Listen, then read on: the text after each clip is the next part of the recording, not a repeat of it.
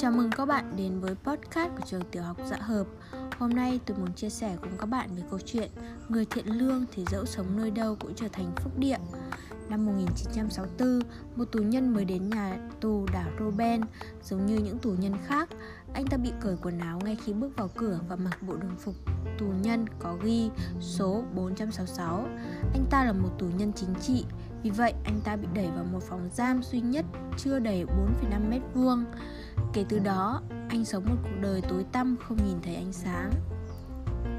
Trong phòng giam tối om, với ánh đèn mờ ảo treo lơ lửng trên đầu, anh bị giam hai mươi ba giờ mỗi ngày, chỉ nửa giờ sáng sớm và nửa giờ chiều tối được ra khỏi phòng.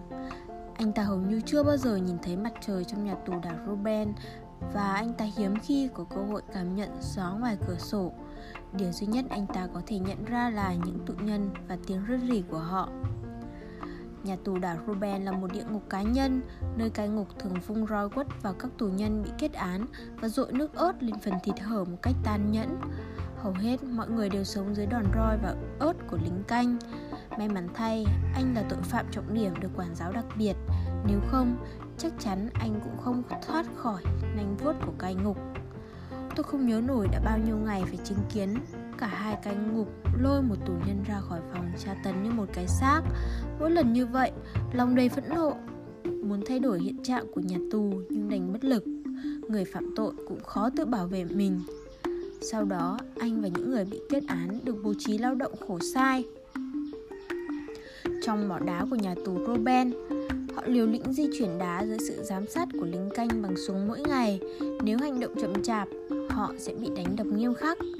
Ngoài ra, tất cả các tù nhân bị kết án chỉ được phép ở trong mỏ đá này.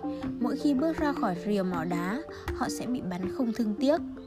Sống trong môi trường này lâu, đá vôi có tính phản xạ mạnh dưới ánh nắng mặt trời.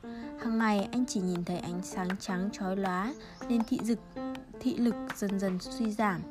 Mặc dù thị lực dần bị dần bị mờ, nhưng đôi mắt của anh vẫn tràn đầy ý chí, nghị lực và tấm lòng chính nghĩa. Có lần, anh tranh thủ cơ hội đã mạnh dạn đưa ra ý tưởng của mình với quản giáo, xin mở một khu vườn trong sân nhà tù. Ngay khi rời tòa án, ý tưởng của anh đã bị ban quản lý nhà tù bác bỏ một cách tàn nhẫn, nhưng anh không nản lòng. Anh nói ra ý tưởng của mình hầu như bất cứ khi nào anh có cơ hội. Sau vô số lần phủ quyết, khoảng năm năm, điều ước của anh đã cuối cùng đã thành hiện thực.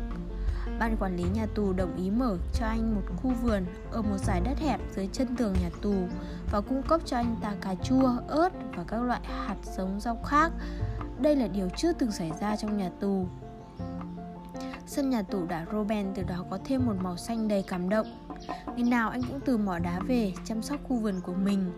Trong tù nhiều người nói anh là người thực vật, nhưng bản thân anh lại coi khu vườn đó như khu vườn tâm linh của mình.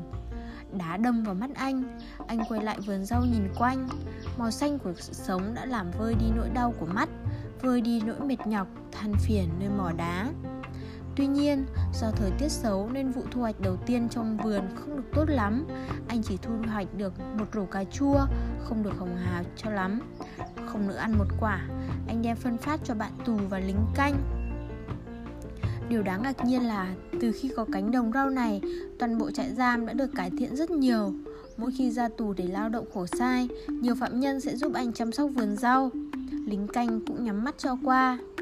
Điều đáng kinh ngạc hơn nữa là thái độ của cai ngục dường như đã trở nên tử tế hơn, bởi vì anh luôn gửi những quả cà chua mới hái cho các tù nhân, sau đó gửi cho cai ngục. Những bàn tay cầm roi vọt của quản ngục không còn ngạo nghễ nữa.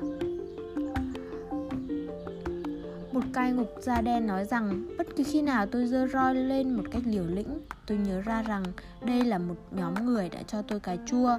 Trong mắt tôi không còn những phạm nhân bị kết án. Họ nhắc nhở tôi về gia đình.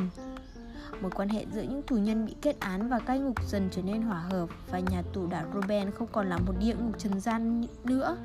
Tù nhân số bốn trăm sáu mươi sáu này đã có cả một vườn rau trong nhà tù đảo Robben trong mười tám năm, cho đến khi bị chuyển đến nhà tù khác. Kẻ bị kết án số bốn trăm sáu mươi sáu không ai khác mà chính là Tổng thống Nam Phi da màu Nelson Mandela đầu tiên trên thế giới. Trước khi trở thành Tổng thống, Mandela là một nhà hoạt động chống chủ nghĩa apartheid, chủ nghĩa phân biệt chủng tộc. Ông dùng một vài quả cà chua để làm cho cả nhà tù trở nên hài hòa. Ông không phải trồng một vườn rau mà là trồng cả lòng người. Quả đúng là người thiện lương thì dẫu sống nơi đâu cũng trở thành phúc địa. Cảm ơn các bạn đã lắng nghe câu chuyện số podcast này của tôi. Hẹn gặp lại vào thứ hai và thứ sáu hàng tuần. Tạm biệt.